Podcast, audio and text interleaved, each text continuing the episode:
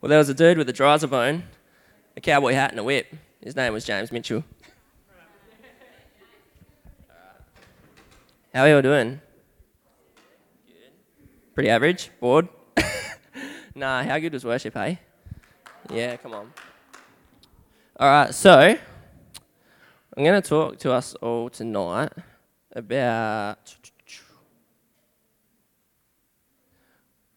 We up there, Mariah? Yeah. okay. We're going to talk about serving. Who's excited about serving? Yeah. Do you know in the Bible it says that if you want to be the greatest, you've got to be the least. And when Jesus came to earth, his attitude was that he wanted to serve mankind. And so, um, because of that, it says in Ephesians that we're going to, no Philippians that we're going to read a bit later, that God glorified him to the highest place because when he came to earth, he took the lowest place to serve people. So, um, serving is very important. So, we're going to start off. Who's got Bibles? Stick your hand right up high if you've got a real Bible because it doesn't count on a phone for this one because it's too easy. All right, okay, we've got two people. All right, we're going to have a race. Who can find Mark 10, verse 42? No, we're not waiting, go.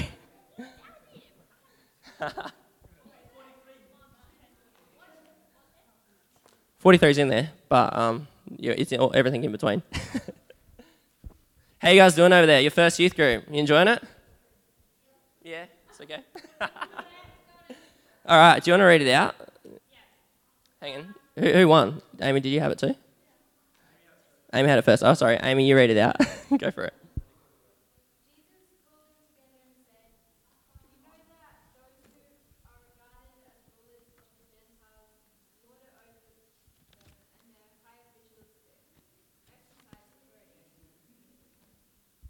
Keep going to 45.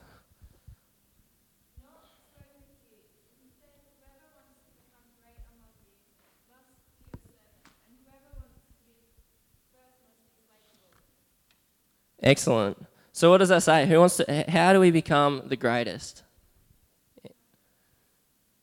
Did anyone get that? Do you want to read that again, Amy? Just verse 40 verse 45.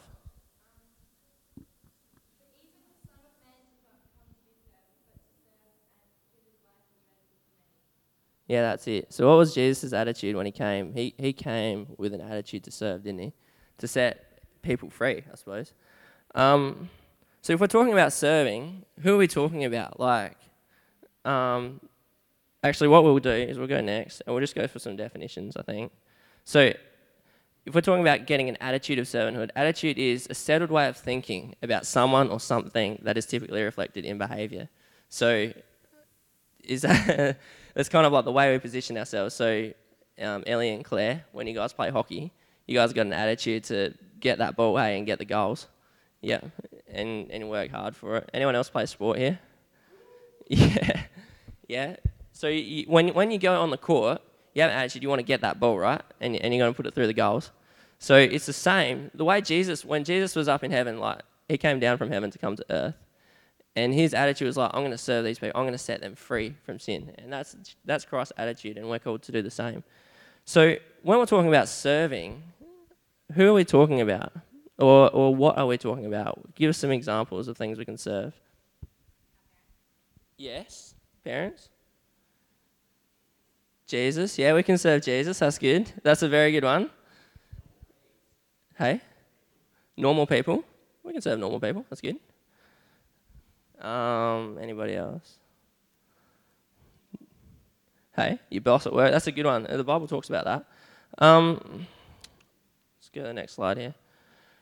Oh, sorry, we're going to talk about servant. Is a condition of being a servant, and a servant is a person who performs duties for others. Um, so Philippians two verses four to eight. We'll get back to that in a second. Sorry, guys. Uh, it says, In your relationships with one another, have the same mindset as Jesus, who, being in the very nature of God, did not consider equality to be God as something um, to be used to his own advantage. Rather, he made himself nothing, taking the very nature of a servant, being made in human likeness, and being found in the appearance as a man, he humbled himself by becoming obedient to death, even death on a cross. So that's, that's pretty crazy, isn't it? Like Jesus, who was God and who was with God, came down to earth and he didn't consider himself above us. He came and he said, like, he washed his disciples' feet. We all know that story. And, um, and that's the attitude Jesus had. It says um, in. Um, sorry, guys.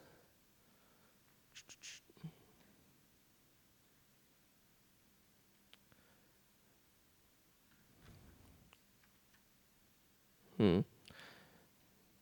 Being content. No. It says um says that we are to oh yeah, that's the verse actually we're looking at. Have the same mindset as Christ. Position yourselves the same as Christ. Um, because we've given we've been given everything, right? Um, so we're called to do the same. That that verse in there is a, is a fact of His purpose. That as we live as Christians, um, we're called to position ourselves to serve, and it's not just um, it's not just the church or just your parents or just anything.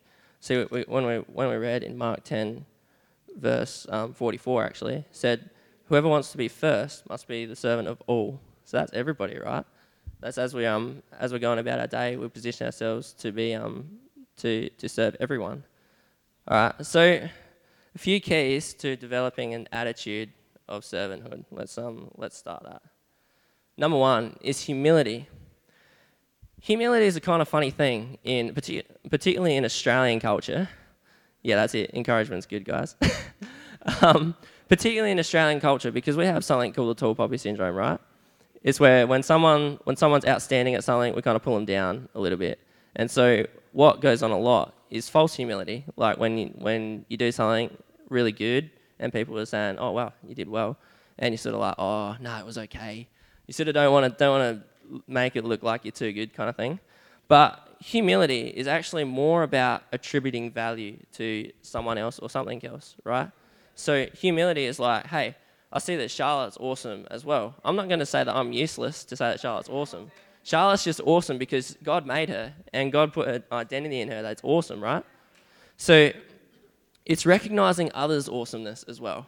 you know, that's that's what humility is about. It's kind of like honor, kind of like um, yeah, giving value, not simply thinking less of yourself, but thinking of yourself less. So thinking thinking about others more often, right?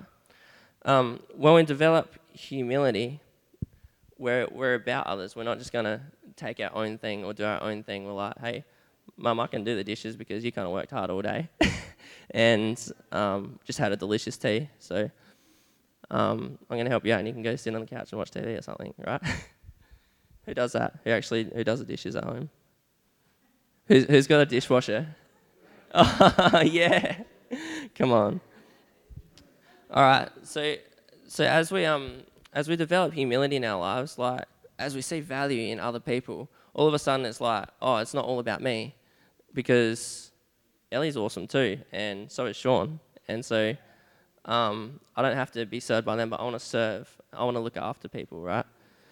Okay. Um, keys to servanthood. Number two. We have thank. Uh, yeah, we have thankfulness next. So thankfulness, I think, is often rooted in content, and being thankful helps us serve because, again, it's it's not. We don't have to strive for our own needs, right? But when we're thankful, we know what we have, and therefore can give. So, um, it's kind of like humility, thankfulness, I guess, but it, thankfulness is all things. Um, Colossians 4, verse 2 says, Devote yourselves to prayer, being watchful and thankful. I think um, there's another, another translation that says, Be overflowing with thankfulness all the time. Uh, develop thankfulness as an attitude as well. Like just when you wake up in the morning, whoa, man, how lucky am I? You know, how lucky am I? I, I live here and I get to do these things. You know, um, the mundane things in life, you got to look at them like I get to do these. These are a part of what I do. So, um, also Philippians four verse twelve is I've learned the secret of being content in every situation, and that's Paul saying that. And I think at the time he was writing that he was in he was possibly in a dungeon. So, so Paul Paul was saying I've learned the secret of being content, and that's like hey, I have everything in Christ. You know, um, we're to read a verse Philippians. Um, Actually, we'll go, we'll go to the next part because the next key to servanthood is, in fact, identity, knowing who you are and whose you are. So um, we're going to go ahead and go to Ephesians um, 1, verse 3 to 6. Amy and Ellie, do you want to have a race to that one? See how you go. Ephesians 1, verses 3 to 6.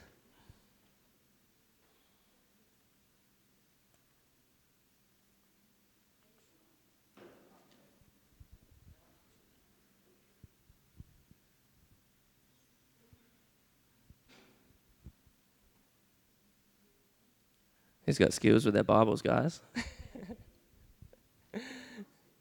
yeah, 3 verses 1 to 6. I'm just going to go ahead and read it out. Stick your hand up as. Amy's got it, okay.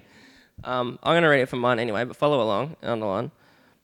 Praise be to the God and Father of our Lord Jesus Christ, who has blessed us in the heavenly realms with every spiritual blessing in Christ. Well, let's just pause there and go back to thankfulness for a second. He has blessed us with what? Some spiritual gifts? Right, the, the verse is like, He has blessed us in the heavenly realms with every spiritual blessing. Not just one, not just two, but everything. Let's read on. For He chose us in Him before the creation of the world to be holy and blameless in His sight. In love, He predestined us.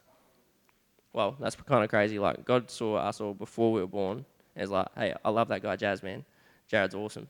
and so I'm going to make him for a purpose. And it's the same. God saw us before we were born, and He was like, man, this guy's, this girl is awesome. I'm going to give her these things to do. She's going to fit right here in, in my plan in history. Um, and so, so that's kind of the way God thinks about us. Okay, in love, He predestined us for adoption to sonship or daughtership um, through Jesus Christ in accordance with His pleasure and will. So not only did He love you guys before you were born, before He even created the world, but He's like, whoa, when I can adopt um, Leanna as my own daughter, when I can adopt Shannara or Chloe, when I can adopt these guys, when I can adopt Josh and make him my son, I'm going to be so happy. I've got so much pleasure. God delighted over us before we even created. Is that that's crazy, and it's something to be thankful about. Um, now,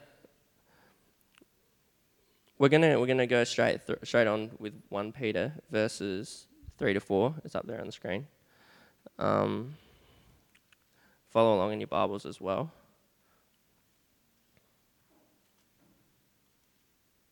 So, it kind of starts out similar. The Bible says this a few times because it wants us to get it. Like, we are royalty in God. Do you know?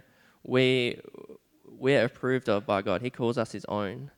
Um, Praise be to the God and Father of our Lord Jesus Christ. In his great mercy, he has given us a new birth into a living hope through the resurrection of Jesus Christ.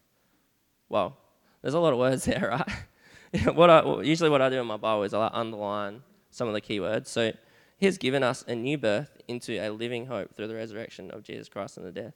So we don't have to go around our lives like normal or without hope. He's given, Jesus has given us a hope into eternity. Let's, let's read on and into an inheritance that can never perish, spoil, or fade. This inheritance is kept in heaven for you. So, not only what we see now is good, but God's actually got things stored up in heaven, like things that are like just so awesome that He wants to bless us with. Do you know, as princes and princesses and daughters of a king, we actually have things in heaven that are stored up for us that we're going to rule and reign over when we get there, yeah? It's, it's crazy, man. Like, th- this is huge. This life that we get to live, God's put us here for, for a time. But then this life's like only like a pinch, and then eternity is like forever. And, um, and we get to be with Jesus forever and, and live in this inheritance, right? Inheritance is kind of a funny old old term. Back in back in a long time ago, a long time ago, um, dads would usually give everything they own to their firstborn son. And it's kind of like when the dad would die, he'd hand it over, and that would be the son's inheritance. And particularly if the father was wealthy, then the son got a pretty big head start in life, right? Um, and so Jesus, like, we didn't do anything for an inheritance from God, right? We, we didn't do anything to earn it, but God's like, I sent my son Jesus to die so that I could adopt you. Why? Because as we read in, in Ephesians, it gave him so much pleasure to do so. He's got good things for us and he's pleased to give them to us. Often a lack of, back to serving, often a lack of willingness to serve comes from a heart that is poor, a heart that is need, a heart that's needy. So sometimes when we feel needy in our heart, I might go to the pantry and I might find chocolate or something, and like, oh man, that hits the spot right now. Um, and so in that in that moment, I'm like, I go and I look after my own need as such. or yeah, well, that's where the chocolate goes, mum, dad. um, or um, or if I'm hungry, I go and find something to eat, right? And I'm, I'm sort of taking um, what I need. It's a similar thing with serving, right? If if we're if we're kind of starved and, and worn out in ourselves and feel like, oh, I've got nothing, um, I've kind of, oh, I need to spend this time with my friends, or mum, I've had a hard day at school, I just need to go sit in front of the TV, or things like that. We can't. It's difficult to serve, right? Because because our hearts are needy, they're in lack. But when we um when we have a heart, when we surrender our heart to God, so you know, you know that time just before exams, and it feels like the whole world's falling on our heads, and it's like, um, study, study, study, work hard, all that kind of thing, um, because you want to get a good grade, right? But we don't have to worry as such because because God's got everything. Do you know, we've already read, and I'm just going to say it again. It pleases Him to give us good things, right? So while we work hard, we're not, we shouldn't ever come to a place of um, a place of lack in ourselves or a place of emptiness, I guess, where we can't serve anymore. We've got to, we've got to start taking, thing, taking things for ourselves. Um, we've got to stay in that place of, Lord, you've given me everything. Everything I have is yours.